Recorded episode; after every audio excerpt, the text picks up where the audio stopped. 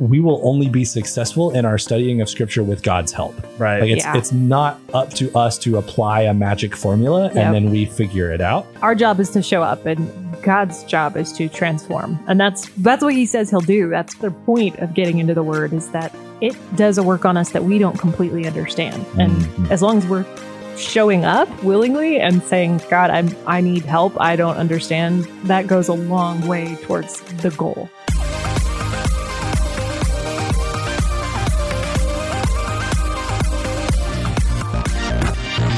Welcome to the Real Talk Podcast from Real FM. Here's Ansen, Kara, and Isaac. Hello and welcome to season six, episode seven of the Real Talk podcast. Real Talk is a show where we get real about everything from current events to culture to faith. My name is Ansen, hanging out with Kara and Isaac. Hello. Hi. I should probably say your names one at a time so you don't feel like you have to step on each other to say your greetings. That is kind of confusing. Yeah. So sorry about that. That's okay. We've got a lot of stuff happening on the show today. I have the struggle bus for today, and I'm going to be sharing how sometimes I really struggle with shutting up. Okay. okay. no, Oh, he's I tried real so hard. I did okay there. That lasted about five seconds. Yeah. Nice. Yeah. So I'm going to be talking about how uh, listening is hard, and it's something that I'm trying to do better at. It is hard. Kara has our good vibes segment for this week, and Kara is sharing some uh, information with us about old Instagram posts. Yes. I have no idea what that means. Okay. But I'm very intrigued. Okay, cool. All right. Isaac is going on the record this week with Real FM artist and rapper Steven Malcolm. Yes, and this is one of those that I got very ready to fangirl out on, and then I was like, okay, no, let's let's chill. Yeah, I just see the grin on your face. I know, it was so to talk to Steven Malcolm. So, all of those segments coming up on the show today, and then last but not least, the conversation. Today, we're talking about how to study the Bible. This is something that is obviously critically important for us and our lives as Christians, and it's something that we I think don't always talk about a lot. I think there's kind of some assumptions that Hmm. people just already know how to do this or what do you mean how to study the bible don't you just open it and start reading uh, or is there more to it than that? Is Yeah. there a right way to study the bible is there a wrong way to study the bible is the way that i am doing it the wrong way Uh-huh. Uh, there's a lot of questions around this and i think one really important thing to note is that we all have a bible study method Hmm. whether we realize it or not. And this is true for a lot of things in our life. Just because we haven't sat down to conscientiously think about something Yeah. doesn't mean we're not doing it, right? Ah. And so many of us have a way to study the Bible, or maybe our way is not to do it at all. But no matter our method, we have one. And so a big part, I think, of what we want to kind of get into this week is what are the methods that we have been using Mm. and can those be improved upon at all? It's not necessarily true that all methods are created equal. Hmm. So are there certain methods that we should or should not employ Right. as we're studying and trying to grow in God's word? So that's what we're going to be talking about on the conversation this week. But first, it's Struggle Bus.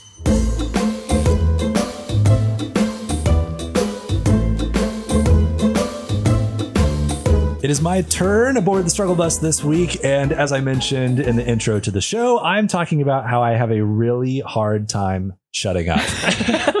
and I'm really glad that my daughters uh, aren't here right now because uh, they would interpret shutting up as a bad word. Sure, and I shouldn't course. say that, but I, I think I can use that. uh, on- NSFW. exactly. Yeah. I think this podcast is uh, what, like TVY or whatever, Yeah. like ages 14 and up. It's that SpongeBob Y7 rating, like seven and up. is. so we can say shutting up on Yeah. the That's fair. Real Talk podcast. I have a hard time with this. I, okay, well, let me just lay out the scenario, and I'm curious if this is something that you guys have ever had happen to you.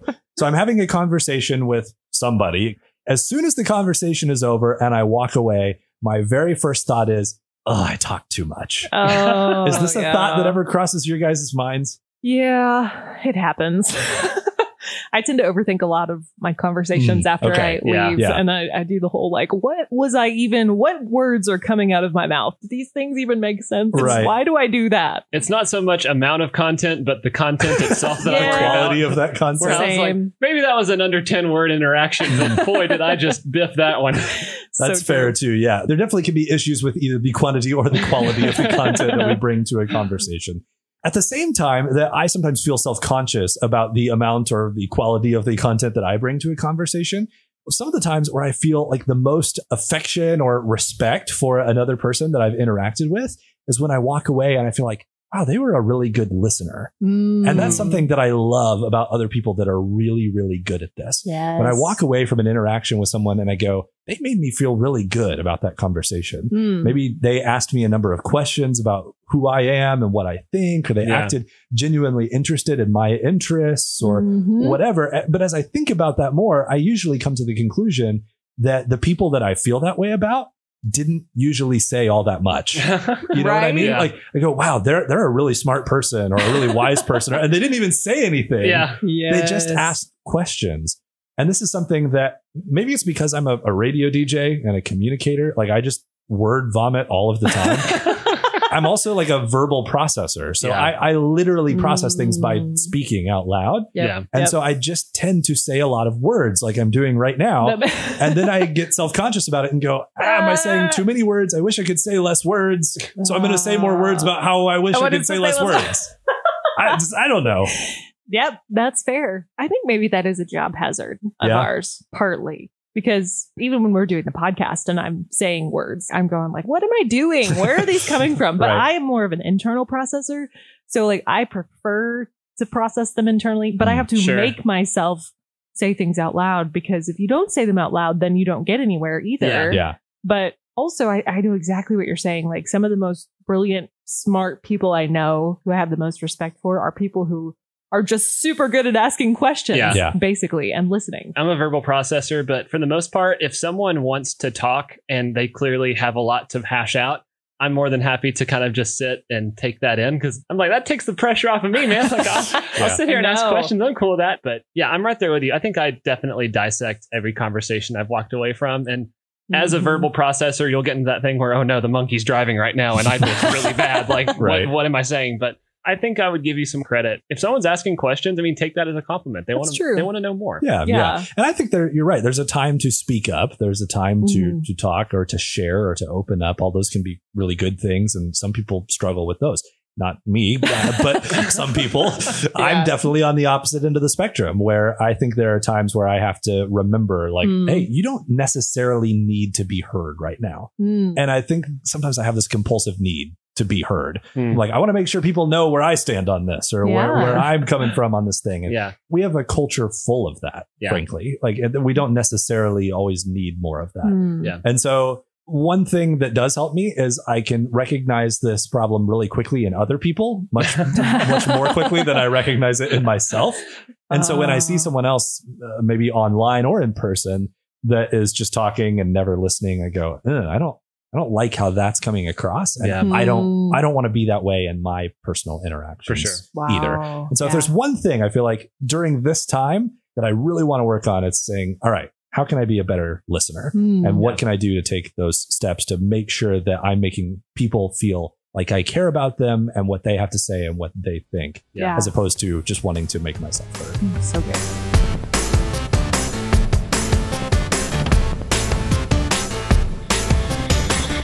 This week, I had a moment where I was laying in my hammock, actually, outside. And for some reason, I was scrolling through my old personal Instagram feed. And I say old, guys, because I probably haven't posted for like three years. Oh, wow. Like, I don't know why. I guess I forgot that I used to do this and I was scrolling back through to look for something specific.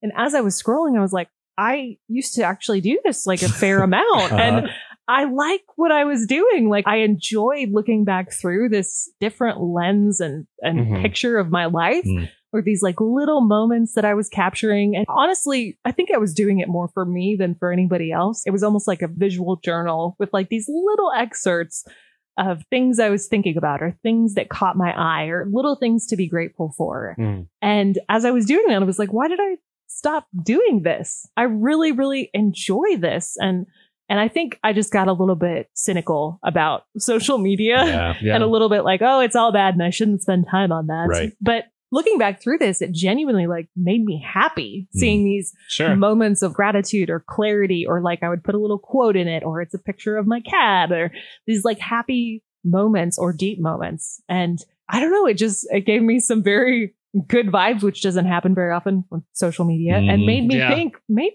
maybe it's time to pick this back up again. If nothing else, than to document some of the good things in my life and some of the answered prayers or some of the thoughts that like I had completely forgotten about. Going back and looking at those can be really, really valuable. I love that because honestly, that's one of my favorite things about social media. This like running diary or journal, if you will, of your own past. Yeah. And some of my favorite things are going back and looking at things that happened five, ten years ago that I would have completely forgotten about, Exactly. sure. but that were really cool moments. Yeah. One of my favorite things is going back through my Google Photos library Yes. and looking at like videos of my kids when they were young or photos oh my of them when they were younger. so fun. Yeah, it's just a blast. Like my wife and I the other night, just for hours, literally just sat there and, and looked That's through cool. these and watched Yeah. them. And yeah, sometimes we get so caught up in the likes and the reactions to our posts and what other people think of them. But I think some of the biggest value comes from being able to go back and just look at those things Yeah. yourself. It almost makes me wonder if I should just start like a private Instagram account I that has zero followers and just post on it for Yeah. my own benefit. So I don't have to worry about what other people think. It's Right. just for me or like something. no pressure at Yeah, all. I, know think that's because cool. looking back through it, yeah, like very few people were liking or following Sure, me. yeah. But I'm like, it doesn't matter That's because not, yeah, what, that's what it was not- for for you. Right. That's not the point. And I love the combination of like the visual reminders and the Bible talks about creating stones of remembrance, like Mhm. using physical objects or things to create these memorials and Yeah. remind you of things God has done in your life. And in a weird way, I think social media can be used for that. Yeah. So it's something I'm considering. Your profile goes back to 2011. That's crazy. Really. yeah. And then I stopped posting in what, like 2017 or something. Yeah, yeah. I think the only thing that I struggle with is I try to tell myself things like, "Oh, this is just for me" or whatever, I but then I know. still kind of care I know. whether anyone else takes any notice or what other people think. So that's why I think, uh, in some ways, some of these like more private Yeah. uh, avenues for doing this, like my Google Photos album, where Right. lots of pictures and videos that never get posted anywhere, Yeah. but they're all saved for kind of me to go back Yeah. to. Yep. Or even my wife and I have this um, little blog that we started years ago yeah. it's called context deficit. And it's just things that we hear each other say that make no sense without context. Yes. And whenever we hear one, we just would post it on this blog. we never told many people about it. It wasn't for like Yeah. public consumption. It's just for our own yeah. fun, I guess. And so every two years or so, we remember it and Yeah. then pull it back up and read it and laugh out loud all over That's again. awesome. It's so That kind great. of stuff is really fun. It is fun. We are slightly crazy. We are Patrick Swayze. We go and goes till the endo, but we do not endo. Joe told me snap. I'm like Lego. Hype beats all over that fuego. All right, this is Real FM on the record with Steven Malcolm. Yo, Thanks for hopping on. check one two, no problem, bro. Thanks for having me, my guy. How you doing? Doing good, doing good. Staying corona free. You know, we're getting out. It's sunny over here. Quarantine. You know, we're, we're breaking rules a little bit, but hey, we gotta stay sane. You know. I noticed on your newest video uh, that you got on your YouTube, Stone Cold, this released uh, pretty recently. And I would say, like, within sort of the quarantine timeline that we're talking about. Did that get filmed kind of in the quarantine process, or was that kind of in your back pocket for a while? Yeah, man. It, it got recorded probably a week before it came out. You know, what I'm saying nobody was was outside, so. Yeah, man. It took a little bit talking the videographer into doing it. I know his wife was a little, a little hesitant, but we made it happen. That's awesome. It's really cool. I mean, like it's uh it definitely had that stone cold stunner there at the end. I mean, obviously the track is called Stone Cold. Was there some Steve Austin influence Yeah. behind the track or just kind of influenced the vibe behind it? What was going on there? Man, that record, one of my friends, shout out to Jude. He's he's a producer of mine. He he brought the track to me. He had the name ready, Stone Cold. All he needed was a verse. And me, like I grew up on wrestling. You know what I mean? The, the golden era of The Rock, Stone Cold, The Undertaker. So I had to, you know, I had to slide that in there. right on. What Up RG came through last year and he was rocking a Sting, like an OG, like throwback Sting shirt. It was incredible. Yes, sir, man. Yeah. Kind of like wondering what some of your bigger influences inside the hip hop world have been. You've done, I mean, on your YouTube channel alone, you've got remixes from stuff like Logic and some other artists that are great. Some contemporary hip hop going on there with your influences. Just kind of where are you pulling everything from right now? Yeah. I pull a lot from honestly like movies. I pull a lot from movies and then like the musical influences. Logic is one of them. I love Travis Scott. Bob Marley is a huge one that influences the reggae sound. Right now, I've been listening to a lot of old Lecrae, man. That's kind of been amping me up a little bit. Old Lecrae, like which which album specifically you listening to? Man, uh Church Clothes One and Gravity. Wow. All right. So you mentioned movies. That's kind of cool to know that you're getting inspiration from movies. Yeah. A lot of my like bars and my lyrics. Uh, I reference movies as metaphors. So yeah, bro, I, like I'm a movie head. That's awesome. You know, movie theaters right now is killing me, bro. yeah, yeah, for sure. What um so you've been obviously quarantined at home just like the rest of us. Has it just been like a big movie watching process? Have you kind of thrown yourself into your work with music or how's that balance working for you right now as an artist? Honestly, it's a healthy balance of the two. As weird as that may sound, like it's it's a balance of being able to be home and record and make music and be in my element. Like this is the first time I'm able to like record verses for all of my homies back here at home. You know what I mean? Like I'm able to kick it with my wife. Like I remember being on tour buses, like, man, I can't wait to go home and do nothing. And now I'm able to do just that. You know what I mean? So it's like it's a bittersweet thing. But also at the same time, I'm going crazy. Like I literally have to wake up some mornings and put clothes on and just drive somewhere to make sure like just to you know, so my mental isn't like, oh, you're getting up for no reason just to stare at four walls today. I don't like that. So yeah, it's like a healthy balance of the two. I love that. Well, I mean, I hit you up about this. We have several songs that we play of yours on Real FM, but one of them specifically that I think I wanted to talk to you about, mostly because in the video you have people flexing with a fan boat. You're on a fan boat in this video uh, for Fuego. Tell me a little bit about that and just kind of like the creative process behind that, the writing. I, I mean, I, I pulled pulled it up again just to watch it, and I'd forgotten that there's a freaking fan boat in this a video. Fan boat, man. it's hey, so I'm cool. gonna be honest. Like I was slightly scared. Like I don't like like open water. You know what I mean? and that was my first time on a fan boat, and you know it's kind of small, but it, it was fun though. No, so the idea for that video came from the movie Desperado. the Okay. You know the the the the, the guy and the girl. You know they're they're you know out and you know craziness is going on. It's kind of like a Bonnie and Clyde type of storyline. Yeah. Um, and so that's how that came about. I literally told the director, uh, Sam Brave, amazing director uh, in Miami, yo, I want to do a video. It's called Fuego. I remember Antonio walking away when the building went on fire with the guitar case with the lady. You know what I mean? I was like, Yeah. yeah. yeah. And so, yeah, bro, that's that's where the foundation came from for Fuego, man. It's the movie Desperado. I love it. Well, it's kind of got that. That's where that makes sense. That Latin influence behind it. That's awesome. Yes. Yeah. Yes, yep. It all Um, makes sense. You got me rewatching Desperado this afternoon, man. That's going to be on my movie Yeah, list today. So before I let you hop off here, man, you're someone that's navigating the hip hop world as a believer. And if I've done my homework right, you're actually involved in a mission field up in Michigan, right? Kind of got an outreach program up there. yeah, Um, hip church. yeah, I'd love to know just how you've managed to do that, how you've managed to sort of navigate the hip hop space, which there's a lot of materialism in it. There's a lot of things that are kind of counter to the lifestyle that we're supposed to lead as followers of Jesus. So, Yeah. what has been kind of the hard and maybe surprisingly easy and good parts of that? Man, I'll start with the hard part. The hard part, honestly, is staying grounded in this, bro. Like me personally, I just recently like been battling, you know, being jaded by some of the stuff that is either gone on in the Christian industry or just in the Christian culture, period. Like, you know, you hit that that point where it's just like, this really ain't what's up, this really ain't of Jesus. And, you know, I'd rather take my my my talent, you know, where there's real authenticity that's going on. But the Lord really had to humble me, bro, and I had to humble myself and really remember because I'm the type of guy where I I can't stand when people base their salvation on broken sinful people. Oh, he did this to me, so I'm not a Christian anymore. He did this to me, so I'm not going to go to church anymore. Screw the Lord. Like that makes no sense. And so with me, it's just like the Lord, bro. At the end of the day, I started doing music solely because I gave my life to Jesus and wanted to serve these people at this hip hop church. I wanted to serve the, the bride of Christ with my gift.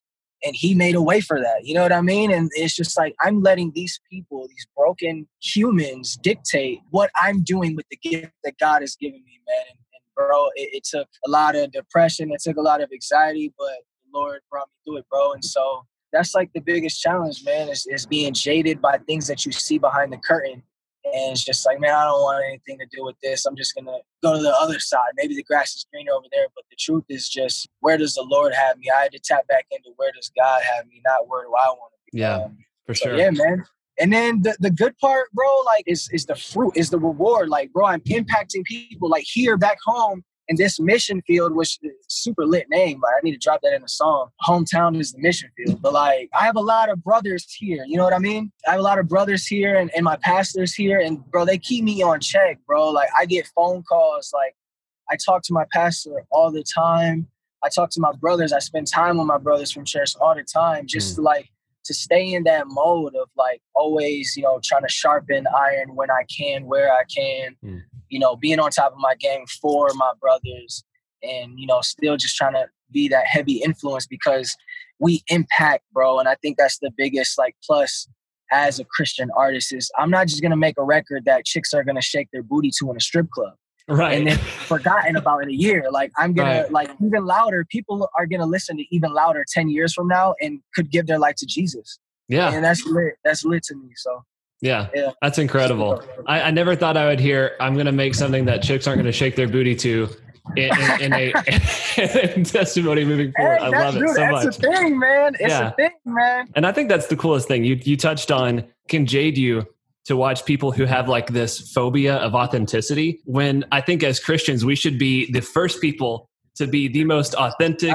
Real. I mean, like that's kind of the premise that Real FM is based on, like having real hard discussions with people. And and I totally agree with you, man. Like that we should have that freedom. And it looks like you're totally in with that freedom. So I appreciate that. Yeah. No doubt, bro. You mentioned that you're recording a bunch of tracks for your friends and you've got a ton of stuff that it sounds like you're using this time to work on. Do you have anything you want to like plug or maybe let us know that's coming down the line we can be looking for? Yeah, man. So just like the video Stone Cold, man, I feel like I'm late to letting my fans see my dancing abilities. Okay. And so, yeah, bro, I'm literally gonna start dropping a bunch of dance videos, bro. I'm not charging anything. Like these are tracks I'm just gonna throw out for free on my SoundCloud, and people can enjoy some ill videos. We might do some TikTok challenges. Yeah. So just trying to, you know, give free stuff to the people right now and keep them entertained, man. So I'm definitely gonna be dropping more dance videos coming up.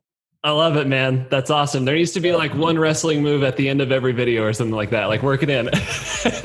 Good idea, man. I like that.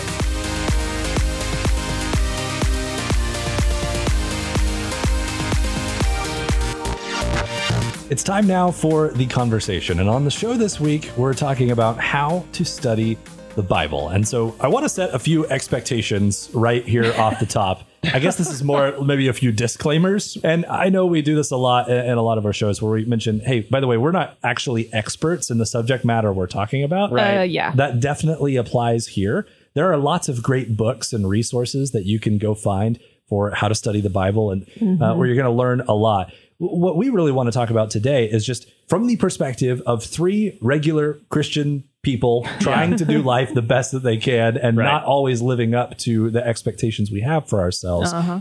how do we approach studying the Bible? And part of that means how do we fail at it? yeah. Yeah. Part of that means how do we occasionally, hopefully, succeed at it every once in a while? Every once in a while. and everything in between.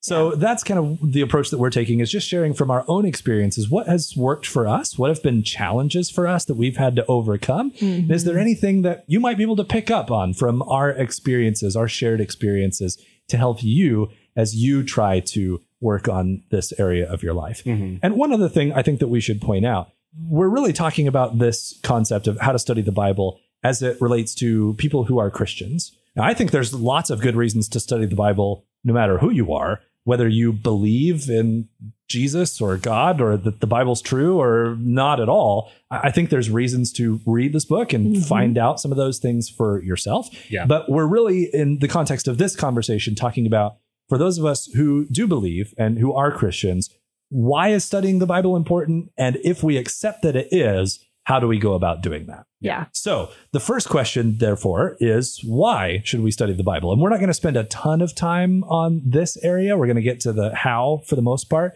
But I do think it's important to stop here just for a second and acknowledge that how to study the Bible is not really an important question to answer unless we believe Right. that studying the Bible is actually Right. important, which I think all of us around this table would agree at some level that yes, it is. Yeah, It is yeah. something that's important. For if sure. we believe that the Bible is God's word, that's a pretty big claim that this is mm. the word of God. yeah. Right. If we have access to the written word of God, if we truly believe that that's what it is, Yeah. we should probably pay attention to the thing and read Yeah. it. For those of you that grew up in the church like I did, imagine that as if you're hearing that for the very first time in your entire life. Where, all right, I got my phone, keys, wallet, word of God, Right. creator of the universe, text laid out for me to study and shape my life with. That's cool. That's cool, Okay, that's cool. Got Yeah, it. I Let's think go. sometimes we kind of wallpaper over some of those phrases that we've heard Yeah. for forever, like the word of God, right? That's But a when, really good point. when you actually stop to think about the implications Right. of that, you're like, wait, okay, you're telling me I could go read all these books from all these theologians or human experts on a bunch of different subject matter, or I could read the literal, actual word of the creator of the universe. yeah. And I'm not going to spend a bunch of time doing that. Like, it's just an indictment, I think, on all of us yeah. that sometimes we kind of get away from what really matters because we just Mm. I think we lose perspective and some of that comes out of just an over familiarity almost Mm. with some of these phrases and some of these things in the Christian life. That's very true. So why should we study the Bible? Well, I think number 1, if again we believe it's the word of God, to learn who God is, to get to know Mm. him better, to recognize what his voice sounds like. We- Yeah. We can do that from reading his written word. I think that could help us to hear God's voice perhaps or recognize God's voice when he's speaking to us in other ways as well. Hmm. A second one, to see and follow Jesus. We believe Jesus is the, the king of the universe, that he was God as man on earth. The Bible tells his story. It's the good news, it's the gospel. Yeah. And this is the primary way that we get to know who Jesus was. We can read his very words recorded for us. yeah. And again, it's one of those things where I think we see the red letters in the Bible and we kind of gloss over the, the Mm. depth and the meaning of that. yeah. But that's a big deal that we can literally Mm. read the words of Jesus while he was on earth. Yeah. Number three, to gain wisdom, to learn right ways of thinking. There's a lot of wisdom in scripture, Mm, and mhm. understanding right ways of thinking is a, a big benefit to reading scripture. But I think it's important to note that reading scripture is not just about gaining insight or knowledge. yeah. There's also this kind of application portion of it, which we'll get to more later. Mm. But application basically means it should change the way that we act. Right. Mm. So reading scripture, and this is a tough one for me, is not just about, oh, reading these things to like develop my mind and my way of thinking. Yeah. It's also to change the way that I interact with God and the way that I interact with other people around me. Yeah. At least that's what it should do. Yeah. It doesn't always play out that way. Right. Right. Right. But that's the way that it should work. That's the idea. Mm. Those are just a few bullet points about why we should study the Bible. Moving on to the bigger question then, if we accept that we should, how do we do it? And that's a, that feels like a much larger question, right? A little bit. It'd you be nice it with your just- eyes, dummy. Yeah, exactly.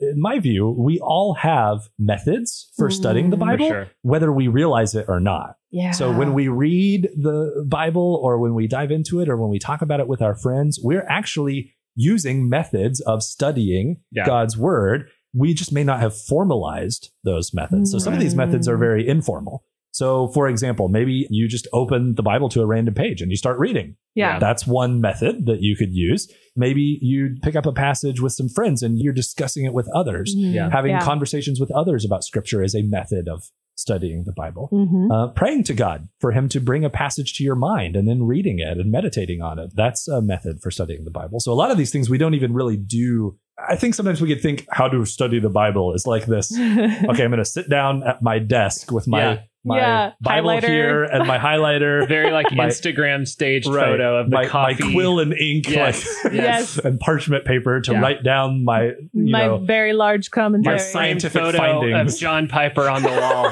as you open up Exactly. your tome. right we, we think about it in this like very formal Yeah. way Yes. Uh, that's not always the case. In fact, I would even venture to say probably most of the time that's not the case. Right. Yes. But there are some very intentional formal ways that we can do this as well. And we even just mentioned in, in joking a few of them, right? Having a, having a commentary that Yeah. you're reading along with it.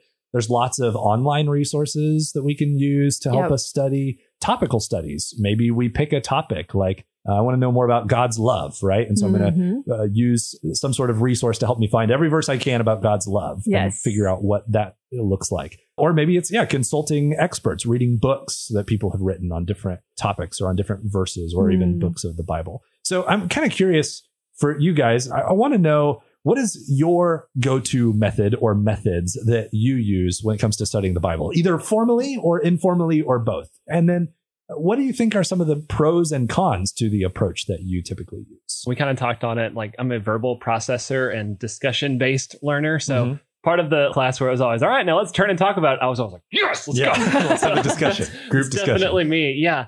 And I think that anytime I can find a verse in the Bible to go over with people, whether it's in the context of a study group or it's just meeting someone for coffee and a verse comes up that we both don't understand at all, and we then kind of approach it, that always is so much fun to me. Even Mhm. if I walk away not necessarily agreeing with that person on where we land on how that's applied or interpreted or anything, it was always nice to bounce ideas off of each other, especially fellow believers who we know that we're both kind of like good actors on this. You know, it's not, I'm not trying to get you here. I mean, Right. it's just, we're trying to hash this out because I think that we all are children of God and we can all sort of gain different insight from one another off of Mm. the same verse. And it's Right. so wild how I can have one take on something and then someone else can just come completely out of left field and make me re-examine this whole thing I've known my entire life. And for verbal Mm. processors, that's a that's a really big deal because yeah. part of the way that you learn and think about things in new ways yourself is by hearing other people talk about them or Yeah. saying Mm. things out loud yourself. So that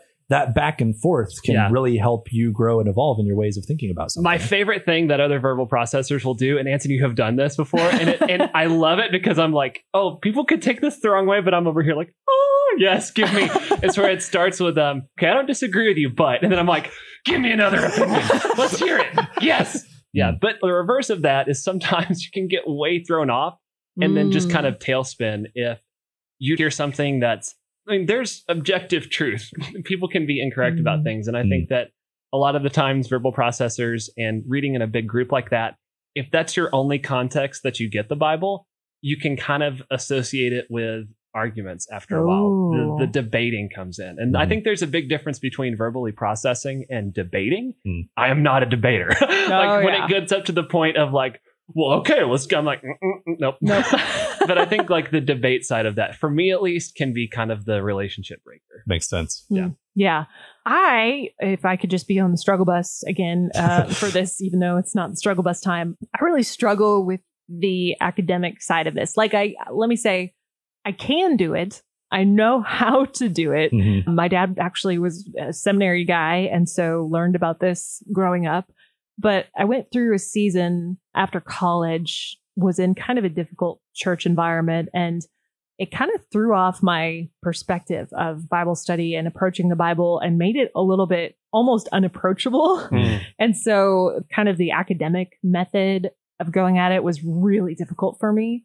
And so, I, my preferred method that I've kind of fallen into, I would say, is number one, going back to the familiar passages over and over again, which for me is most of the time like Psalms, Mm.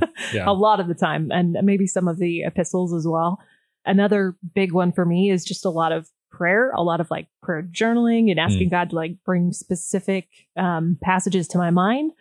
And then I would say the other one would be consulting experts. But when I say experts, not so much commentators, but people like telling their story. Authors and bloggers yeah, books. and like yeah. I have so many books, it's Yeah. ridiculous. So other books and processing that. So in a way, it's kind of like what you're talking about, Isaac. It's it's like a group of people getting together and processing, but it's in book form Yeah, instead sure. of in person Sure. form. So those are some of my go-to uh, avenues. I would say. yeah. What would you say are some of the pros and cons of some of those approaches? it has been helpful for me to understand certain things and to process kind of on an emotional level some of those things that I was struggling with just looking at it academically. So there's been some healing in that for me. I Mm. think it's been a very personal process with God. But on the other hand, I've lost some of those tools that academically can be helpful to understand the whole picture of God's story and to dig a little bit deeper. And so I think I get stuck a little bit in Yeah. certain places and not always digging a little deeper and looking Mhm. for some of those fresh insights. I fall into the, kind of the same places over and over again, Yeah. which probably limits the transformation that can happen with God's word if I'm just going back to the same places over and over. Yeah, I definitely struggle with that too. Probably most people would say that there are certain passages or books of the Bible that we probably spend a lot more time Mhm. reading or thinking about than others. And I don't know that that's necessarily bad in and of itself. I'm not saying that we have to spend an exactly equal amount of time with every verse or chapter or book in the Bible. Yeah. But I do think all of the Bible is important, or Yeah. we probably wouldn't have it, right? So Yeah. we probably do need to spend some time in some of those areas. And that's definitely a struggle for me. There are certain books that are either just hard to read because they're dense or Yeah. because they're hard to understand. Yeah.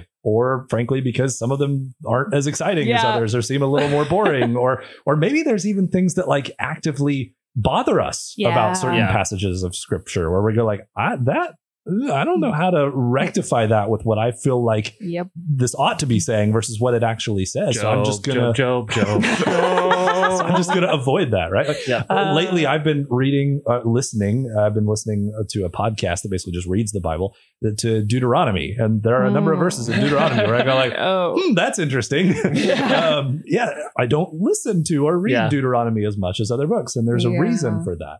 So that's definitely a struggle for me as well. Yeah. And I think there's kind of a recurring theme that you both have mentioned and that I would totally agree with.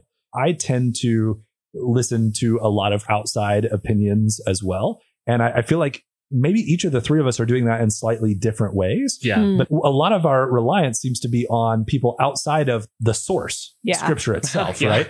So either it's processing with other people or maybe it's reading books that people have written. For me, if I get to a passage where I'm just like, yeah, I'm reading this uh, parable from Jesus and I just don't have any idea what he's saying, I'm going to go grab this commentary over here Yeah. from Mr. Really Smart Theologian Guy. Yeah. And I'm going to read his take on it and go, oh, yeah, that makes sense. Cool. Now I understand it. Yes. And that's how I do it a lot. And sometimes I spend more time actually reading like those commentaries than I do the actual like source that those Oh. commentaries are oh. commentating on.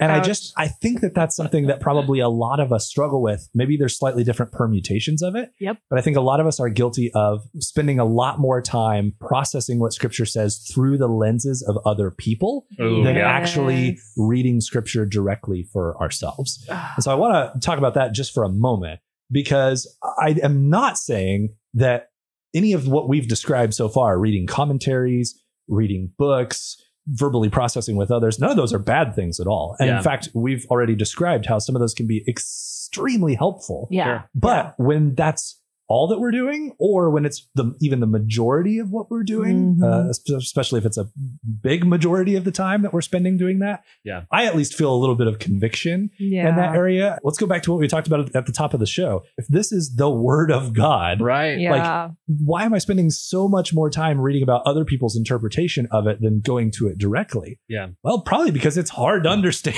Yeah.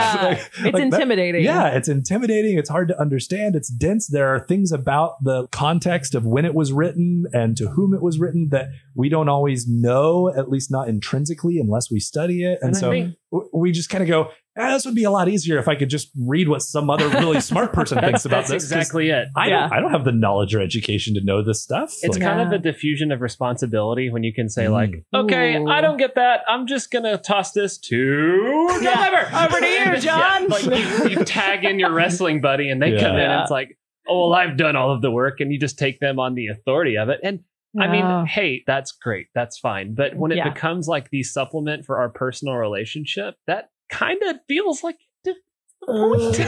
I Yeah. know. I'm like I'm I'm clenching as I'm saying this because I'm like Conviction. Isaac, you do this.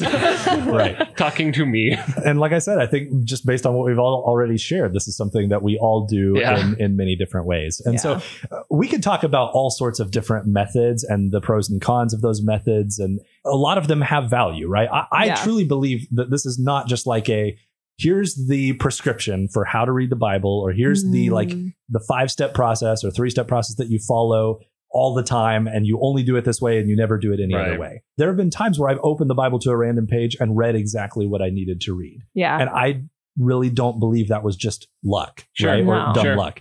But I also don't think that's probably the right way to read the Bible every single time, right? Yeah. And so I'm not saying that any of these specific methods are bad or useless, Mm. but I do think that there are some methods that maybe we don't go to as much as others that we could benefit from utilizing a little bit more. Yeah. And so one method that I want to kind of key in on for today is largely based on what we've just talked about, which is the fact that we struggle with reading God's word directly. It's a lot easier to go to other sources because it's real intimidating, frankly, to try Yeah. to figure it out on our own. Again, word of God. We need to have some tools in our tool belt to help us figure out how to do this. I was reading about uh, the difference, and this is going to get real academic real quickly, and I'm going to try not to make it way out there. Where did this podium come from?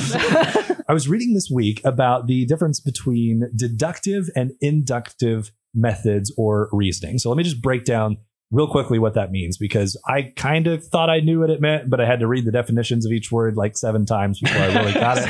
You know how you know how you do, right? Yeah. So deductive reasoning starts with a statement or a hypothesis that then is tested to see if it's true through observation, right? Hmm. So we start out with an hypothesis, which is just like an idea, right? Something that we think might be true. Mhm. And then we test to see if that's true through observation. Yeah. Now, how this could apply to studying the Bible might be God is love, Mhm. right? That is a Mhm. statement or a hypothesis that could be true. right. So then I'm going to look at all of the Bible verses I can find about love Yep. and God to Mm. try to see if that's actually true through observation. Yeah. Does scripture really say God is love? Yeah. Mm. Does it say anything that might contradict the statement God is love, Yeah. right? And I'm going to try to figure that out. it's out. very from that scientific way. method. Right. It's kind of it's kind of top down, right? Yeah. I start with this big idea and then I prove that idea through testing. Yeah. Which in this case is reading or observation. The inductive method is kind of the opposite.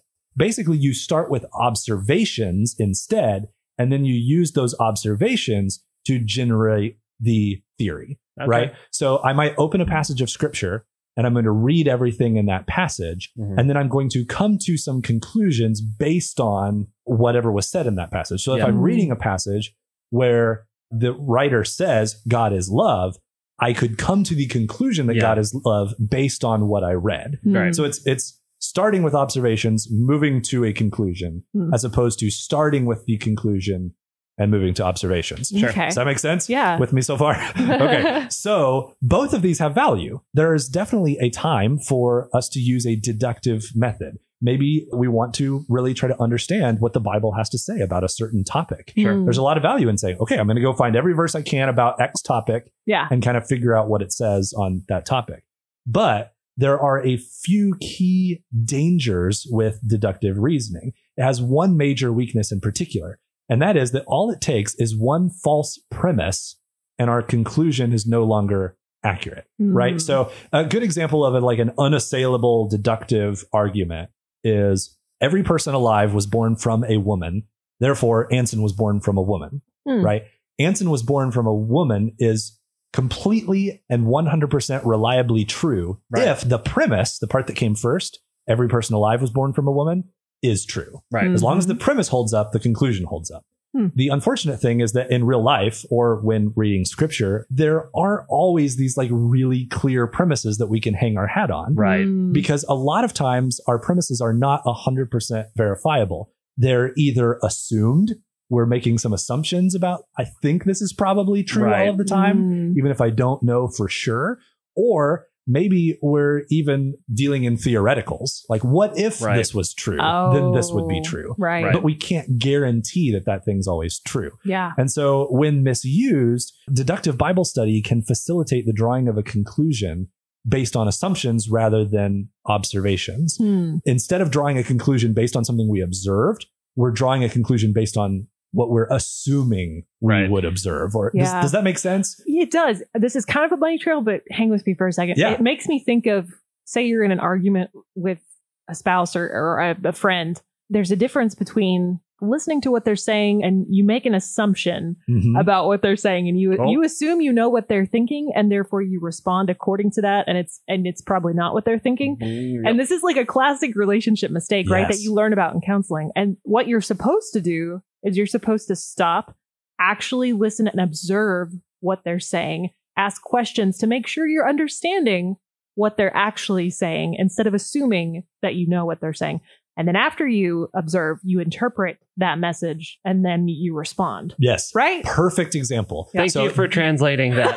yes. But sometimes we don't even realize we're doing it. right We think that our assumption Yeah, is for sure. an we almost never realize we're doing Right. it. Right. That's what Yeah. makes it an assumption, right? Yeah. Is that we're, we're, we're assuming that that's what we observed Yeah. when it's not actually what we observed. Yes. Another way that this plays out is in biblical and theological terms, what we call eisegesis, which is a really fancy word for basically saying reading one's own biases or ideas into something Oh, yep. right? So when we read something, we instead of just reading it for exactly what it says without introducing any of our own Sure. kind Right. of lenses, we're kind of reading our own thoughts and ideas into the text. Yeah. Yeah. This is a danger that is very real and present because most of the time we don't actually realize that we're doing it. Right. I think like it was Thomas Jefferson that like sat down and physically edited his Bible. That's not what we do. Like, yeah, that's the whole thing. Like he hasn't edited New Testament. It's oh wild. wow. No, that's not what we do. We sit down probably with the best of intentions Right. and we're like,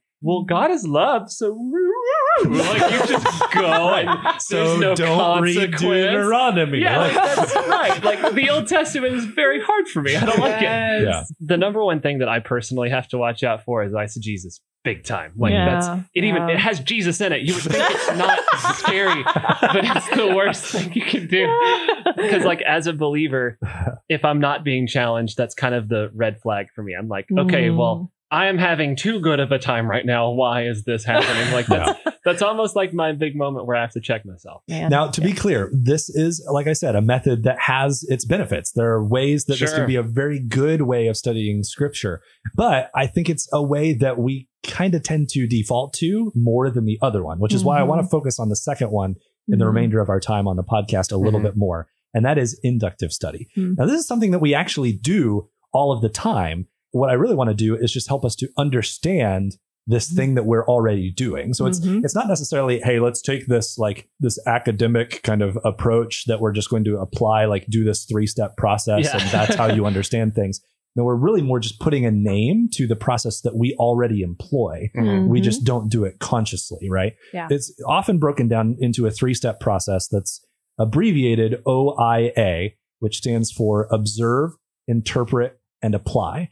And we actually use this pattern of communicating all of the time. It's not just something that we use to like study the Bible, for example.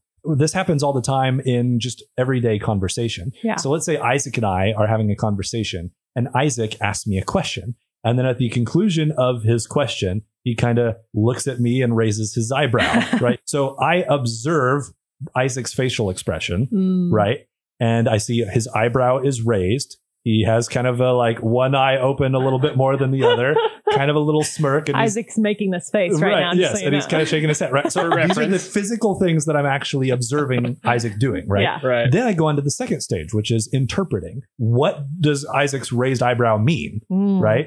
It looks like, based on what I'm observing, that Isaac wants me to answer the question. Right. And then we move on to application. What am I going to do with this interpretation? Mm. How is it going to change the way that I act towards Isaac? For sure. I could answer his question. I could run away in terror. I could, you know, have any sort of response. 50-50. I could just ignore him, right? There's lots of different potential applications, Mm. but I'm going to choose one and then apply that Yeah. to Isaac, right? So that's just a really quick example of how this happens in, in communication.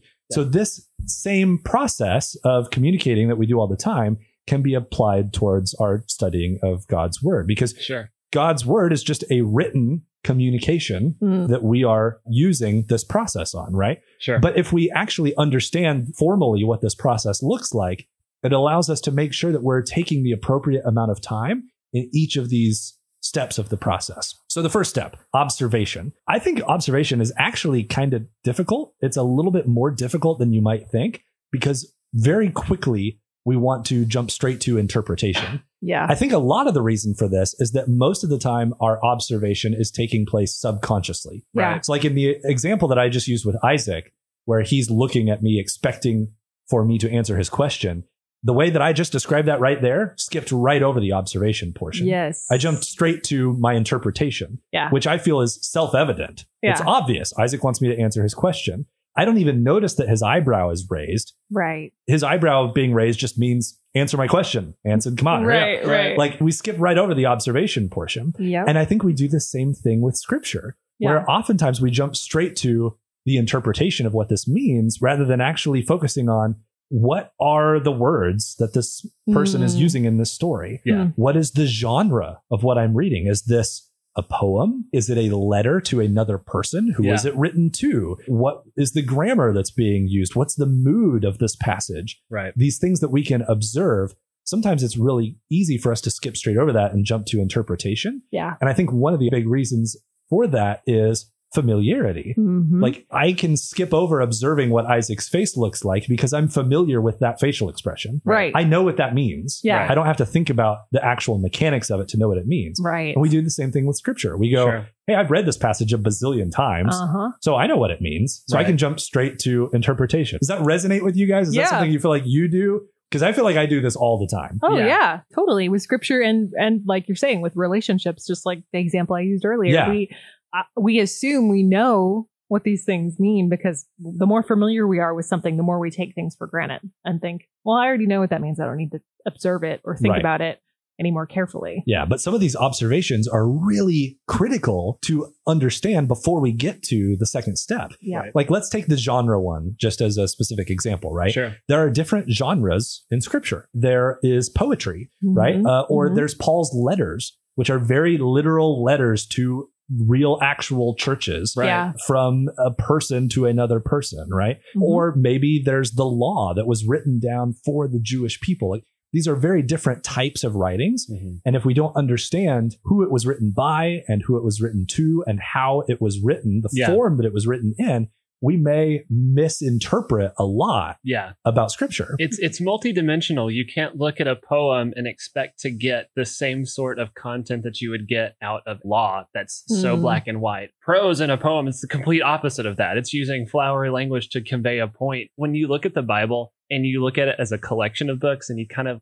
open up your mind to the whole genre aspect of it, it makes the relationship we have with God so much more beautiful in that it's not one dimension of a book of laws for us to strictly follow. It's God telling us this is who I am in all of these different ways. So that's definitely one thing that you could try if you're wanting to kind of figure out, all right, how can I study scripture on my own? Really take some time to focus just on this first step, this Mhm. observation step. Mhm. Pick a passage of scripture, however you want to pick it, and then observe these different things. Are there words that you're seeing repeated multiple times throughout a passage? Hmm. Maybe you're reading a psalm. Is there a refrain that's being repeated multiple times? What is the structure of this of Hmm. this passage? What is the genre? Is it a poem? Is it a song? If it's in the case of a psalm, perhaps. What is the mood of the Mhm. psalm? Is it is it dark? Is it lighthearted? Is it somewhere in between? These are all things that we can spend some time observing before we jump straight into interpretation. Yeah. The second step. So let's go ahead and go to interpretation.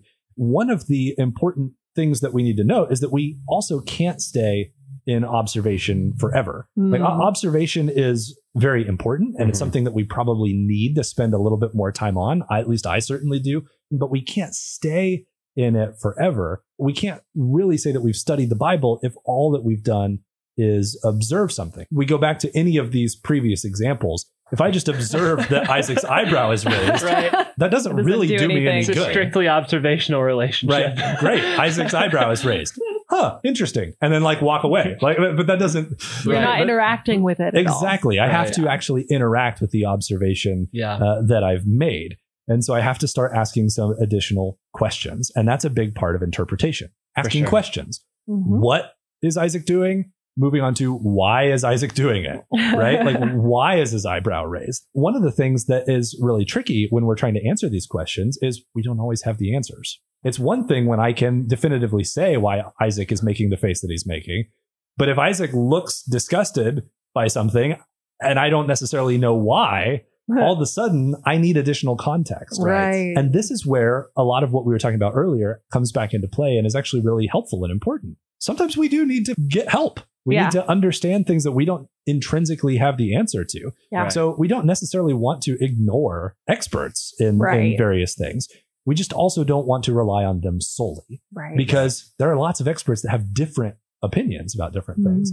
So going to different commentaries or different books about different passages and reading what other people say about these things can be really helpful to help us interpret something. Right. But we also need to interpret based on the observations we have made Sure. out of the text. If we're Mhm. just relying on what someone else said, I'm kind of relying on hearsay, right? Like, right. like if, if I didn't directly interpret Isaac's facial expression, I'm just going off. Well, Kara said he looked kind of mad. Right. like, well, maybe Right. he didn't actually look mad. Maybe that was just what Kara thought he looked like. Yeah. But maybe she doesn't know him as well as I do. That's true. Maybe I understand that. No, that wasn't an Isaac being mad face. That was just an Isaac being confused face. Every yeah, every panel, every panel of experts you consult are all going to come back with different things. That can be maddening, Yeah. and that's why it's dangerous to base your relationship off of only the expert viewpoints because yeah. none of the experts all come to the same conclusions. right. You don't Which know is where to maddening, land. by the way. It is Oh, it's maddening. Why couldn't they just all agree? If you have doctor in front of your name, I expect you to get it.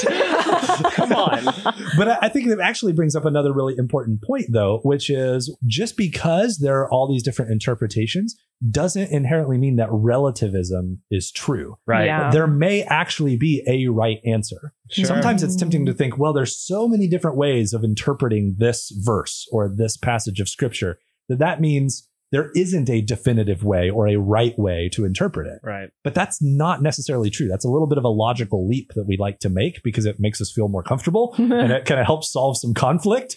Um, but it's not necessarily true that Right. just because there are differences of opinion mean that they're all equally valid. yeah, Right. that's a good point. One other thing that is really important with interpretation and something that I struggle with a bit is determining the point. We can get down into observing all these little minutia of which words are being used where and the structure and the mood and the genre and all these things. And then we start trying to interpret what all of that means. But I think it's also important to take a step back at times and go, okay, if I'm reading this passage as a whole, this whole Right. psalm, say, what is the overarching point Yeah. of this whole thing? Not just what does this word or Yeah. verse mean, Yeah. but what is this author trying to get at as a whole? We know that. It's not like news to us that context matters, mm-hmm. but in a like Twitter headline kind of world, Yep. it's really tempting to just jump at a soundbite and, Right. and use that for whatever mm. purpose we want to use it for instead of looking at something as a cohesive whole. Are you telling me that people will take parts of the Bible and use it for the Get out! Stop. We basically even admitted this ourselves already, right? Two hundred Yeah. percent. Why we're saying, like, I like reading certain parts of scripture more Yeah. than others. Like sometimes though we lose the context of like, well, okay, but how does the Pentateuch, how does Right. Deuteronomy like apply to our understanding it's of the there New for Testament? a How does it- reason. right. Yeah. So Yeah. we have to make sure that we're looking at things holistically as we're doing this Mhm. interpretation. Right. So the third step is application. I really like this definition of application that I read from an author named Peter Krol. Application happens when we understand the meaning of a passage and conform our lives to it. Mm. Whoa. Yeah. And this, I would say, is the hardest part for me Yeah. of this three step process. Observing is one thing, interpreting, I love. Application is really hard because Mhm. I love insight. yeah. I get Yeah. really excited when I understand a concept in a new way, Yes. whether it's from scripture or I read a book, wherever I get it from, I, I hear it from a friend. Yep. Yeah. I pick up on some new piece of insight and I go, "Oh, I've never thought about it that way before. That's fantastic. And it is fantastic. Yeah. There's nothing wrong with that. Yeah. But then I stop and I go, huh, cool. And then I go Yeah. eat dinner and I play video games. Right. Yeah. That- Yep. That's what I tend to do is I, I get really excited about the insight and then I move on yeah. Yep. to find another piece of insight, I guess. Like I just I keep want to keep finding new ideas because that's what excites me. Yeah. But that means that I'm leaving out this third part of the equation, this application where the meaning of a passage, the insight that I gathered Yeah. actually changes my life in some way. This is Either so my mind or my actions Yeah. or my heart, something about me changes because of what I read. Yep. Yep. This, this is so counter to my personality, I I feel like. But at the same time, I always love it in the Bible where Jesus like spanks his disciples and he's like, No, you're wrong. You need to be doing it this way. I'm like, Yeah, tell him, dude. Yeah, they need to be doing it. But then I look at my own life and I'm like, Well, I'm not giving my neighbor my shirt off my back and I'm not doing this, that, and the other thing. And I'm holding grudges. And then once you kind of turn it back on yourself and you look at the Bible, not from an academic standpoint, but really the application side, where you go, Mhm. okay, Jesus is getting on to his homies right now. What am I doing that is comparable to that? Right? Uh, It- it Probably a lot real- more than we'd like to admit. Right, exactly. Yeah. We would all Mhm. walk over the guy on the side of the road. the uh, Samaritan. The Samaritan. yeah. Yeah. We would not be this. I would not be the Samaritan nine Yeah. times out of 10. Mhm. I yeah. can say that. Same. And I think back to the example of, I mean, I know I keep going back to this, but I keep thinking about it in context of like a relationship. If Mhm. you, if someone comes to you and you're like, oh yeah, that's really interesting. Okay, I'm observing what you're saying. I'm, Mhm. I'm here's, am I interpreting this correctly? Here's what Yeah. I'm hearing Here's you what say. I hear you say. Is that right? And they Is say, yeah, right? it is. Yeah, that's right. And you get to that point and go, oh, interesting. And then you turn and walk away. Yeah. like Right. what a letdown. Like Yeah. the point is interesting. Okay, now I'm going to take that information right. What are you going to do with it? and change my behavior somehow in a way that shows I love you or I care about you or I Right. hear if I really hear what you're saying and understand it, it should change my behavior, right? Right. Right. And I think insight can get in the way of application in other ways too. Like, for example, have you ever felt disappointed after reading a passage of scripture because nothing new or fantastic occurred to you? Right. Like, I, this happens to me all the time. Like, I'm like, okay, I'm going to, I'm going to, I'm going to read scripture. I'm going to do what I'm supposed to do. Yeah. Right. And God's going to reveal some great new truth to me. Yeah. That's right. And I'm going to read this. And so I read the passage and I go like, okay, yeah, no, that's, that's about what I remembered. That's what, that's what Like, I thought. I didn't get this like new kernel of insight. Right. So Yes. now what am I going to do? Like, Mm. if we're just chasing the knowledge, the insight, the the warm splash over my heart that I get when I learn something new, like then that's not always going to happen, Yeah. right? That's true. And it really isn't that useful, even if it does happen, unless we're actually applying it. So Mm. actually conforming our lives or changing our lives in some meaningful way is what has to happen with application. It's change. And I think one thing that's really hard about this, and sometimes why we shy away from this, Mhm. is because we recognize we're supposed to be growing and changing, Mm. but often we feel like we're not changing or growing enough, right. right? Yeah. Like I keep struggling with this same thing over and over and over again. And I know what scripture says about it. And I know I'm not supposed to do that thing. And yet I keep doing it. Scripture says, do not fear, right? Well, guess what? I'm super fearful and afraid all the time. Yeah. And I know it says do not fear. And I keep reading it say do not fear. And yet it's not changing. I'm still afraid. Right. So this is stupid and I give up, right? Like I think sometimes we can have that attitude because we feel like that change isn't happening fast Yeah. enough. But we've even talked about on this very podcast. Kara even brought it up one time for one of her segments. This joy that you can get when you are able to look back on your past and go, wow, actually, in the context of the last 10 years, I have changed a lot. Right. Like, Yeah. I have grown a lot. Yeah. If I just take the time to kind of look and see where I've come from. Yeah. But sometimes Mhm. that change is hard to see. Yeah. And so sometimes maybe we're doing a little bit better job of applying something than we Yeah. give ourselves credit for. Well, and I Like, would, does that make sense? Like, Uh-huh. some- I wanna sometimes say, we change when we don't even realize it. if Yeah. you're frustrated with your lack of growth or perceived lack of growth, that just means you're examining yourself. And that means you've probably come a little bit further Mm. than you think, right? That's right? interesting. like yeah.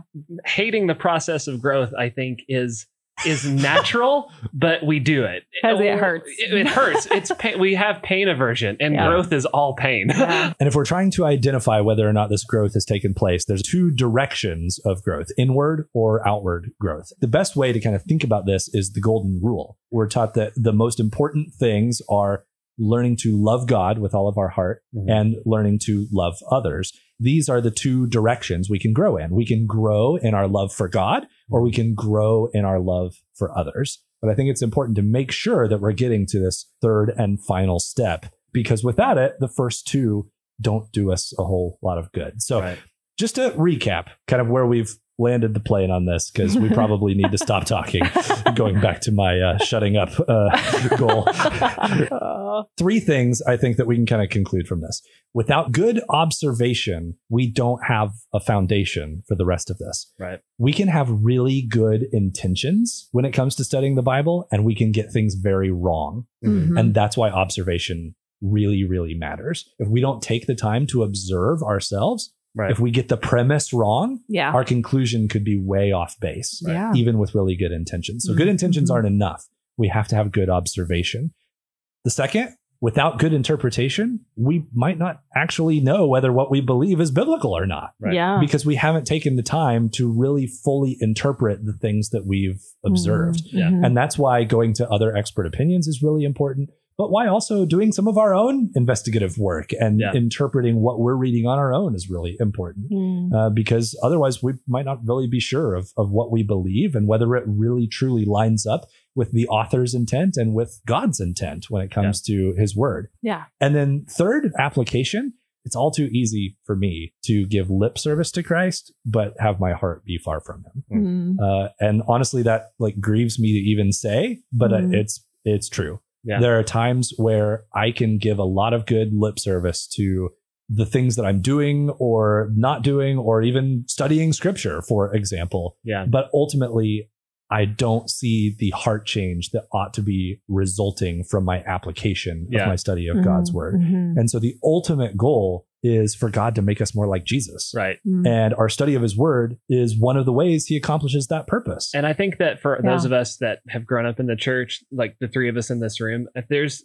part of this where we've talked about how it becomes wallpaper. And I think this third step, the application step, if we've heard it our whole lives, it's kind of built into the recipe here that, okay, well, Jesus is good. We do our best to follow, and it's, it's all good. and it's kind of like this wink and a nod where it's like, yep, be more like Jesus. And then that's kind of the extent that we take it is we Mm. know exactly what to say. We can recite verses that we memorized in Awanas. Shout out to Awanas. Um, but I have had multiple times this reality check where it hits me like a truck. Oh, dude, I am not behaving like Jesus at all. It's Mhm. even worse because I've known what I should be doing. And Mhm. I want to encourage you if that's where you're at, that's okay. That's part of that growth thing again. Mhm. that means like, okay, here's kind of like this checkpoint of growth. Like, okay, you've realized that. It's easy to take a defeatist mentality there. It's like, well, okay, I'm living in grace. I'm just going to keep going.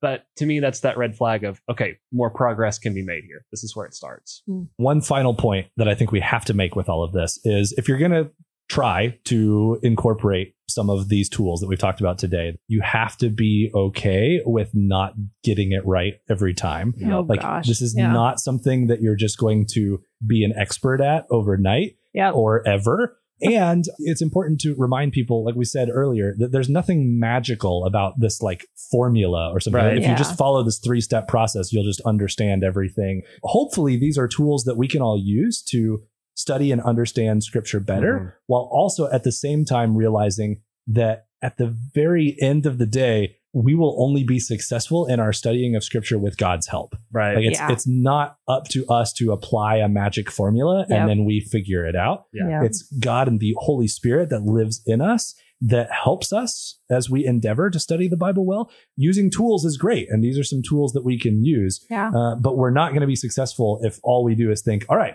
I have the formula, apply the formula, and everything comes up yeah. comes up great."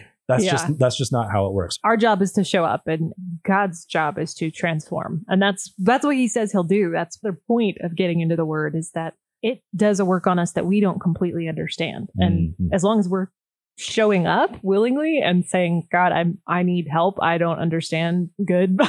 Yeah. like Yeah. I really need your help. I'm Right. messed up. Then that that goes a long way towards the goal.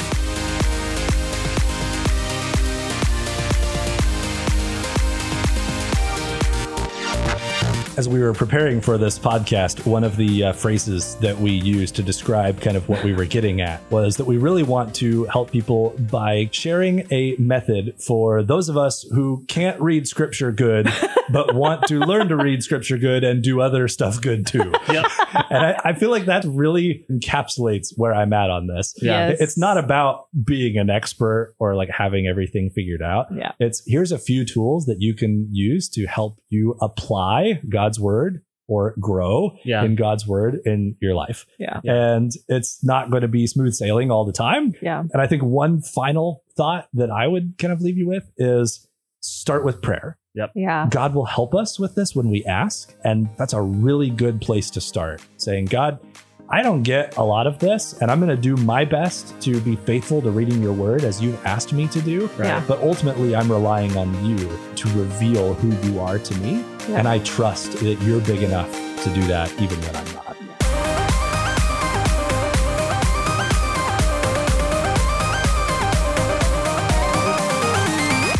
Thanks for listening to the Real Talk podcast from Real FM. Catch Afternoons with Ansen and Kara live every weekday on Real FM radio.